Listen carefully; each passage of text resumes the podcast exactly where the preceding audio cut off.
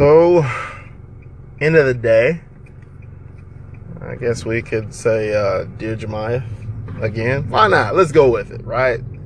End of the day, getting off of work, about to go meet uh, two of my friends.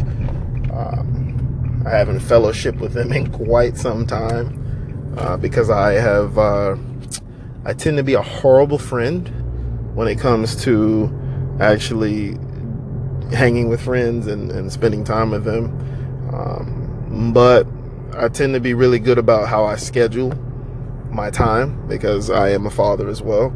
And so for me, the biggest problems have been I'm really dedicated to my work, but I'm really dedicated to my son. As, as I explained to my boss, it's like two planets and I'm in between them, like it's a slither. And so I'm trying to, um, I'm trying to work that out. And me, I actually called to meet with him. I'm late, but at least I'm going. That's a start. Um, that, I think that's real big of me. But what I wanted to talk about in this is the time you spend outside of the work, the time that kind of refreshes you. So rather like for me, you know, I'm a creative. I'm going to go meet with some creatives. We're going to talk about the creative things we want to do. And that kind of refreshes me because it takes me outside of a realm of being the worker bee or being a boss a manager like I am and helping people and having to fix situations. Now I can just do what I really love, which is just create and to be able to create alongside some guys that that I have respect for, that I love, is always big. Um, but not just necessarily that we create, it's just good fellowship, having good conversations. I think it's very important that men specifically in the world that we live in today, we we we find some kind of way to have conversations with each other that don't always involve sports or women. uh, mental illness could be one of them. Uh, how your well-being truly is.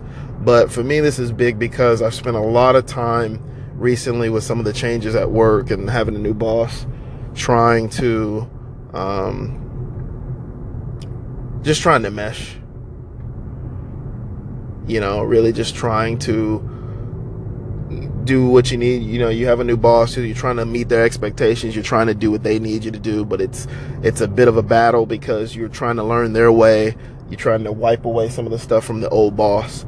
And um, you know, I am one of the worst about taking care of myself in the matter of, you know, mentally or emotionally recharging myself. Um, I have some decent friends who care enough to try to do that, but I tend to shoo them away.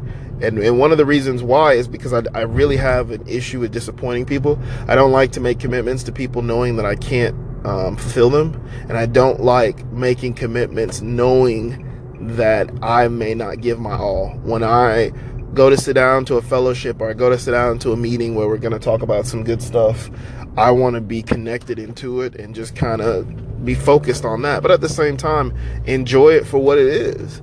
And I think that that's been some of my struggle. But I also know that you have to step outside of yourself sometimes. I tend to live in my own head a lot.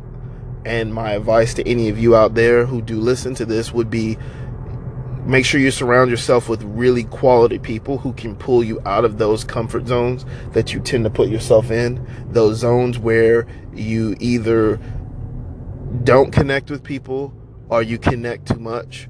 Because it, it goes both ways. You can connect too much and not focus on what you need to, or you can connect too little and not refocus yourself. I'm really blessed that I have these friends who, um, who actually can focus me. And there's some other friends that I need to connect with as well. Um, you know, Ian Elliott Carter, uh, we worked on a show together, and, and I want to do more work with that. I really do. Um, but it's going to take some time. It, it, really is. It's going to take some time to do that and, and get there. And I know that that's that's what it's going to be. But make commitments to yourself. Make a planner. Schedule them. Keep yourself accountable to yourself and do what you say you're going to do for yourself because we are not here just to work and die. We are here to be more than that. And part of that for me is creation. So that's it. Chew knows it.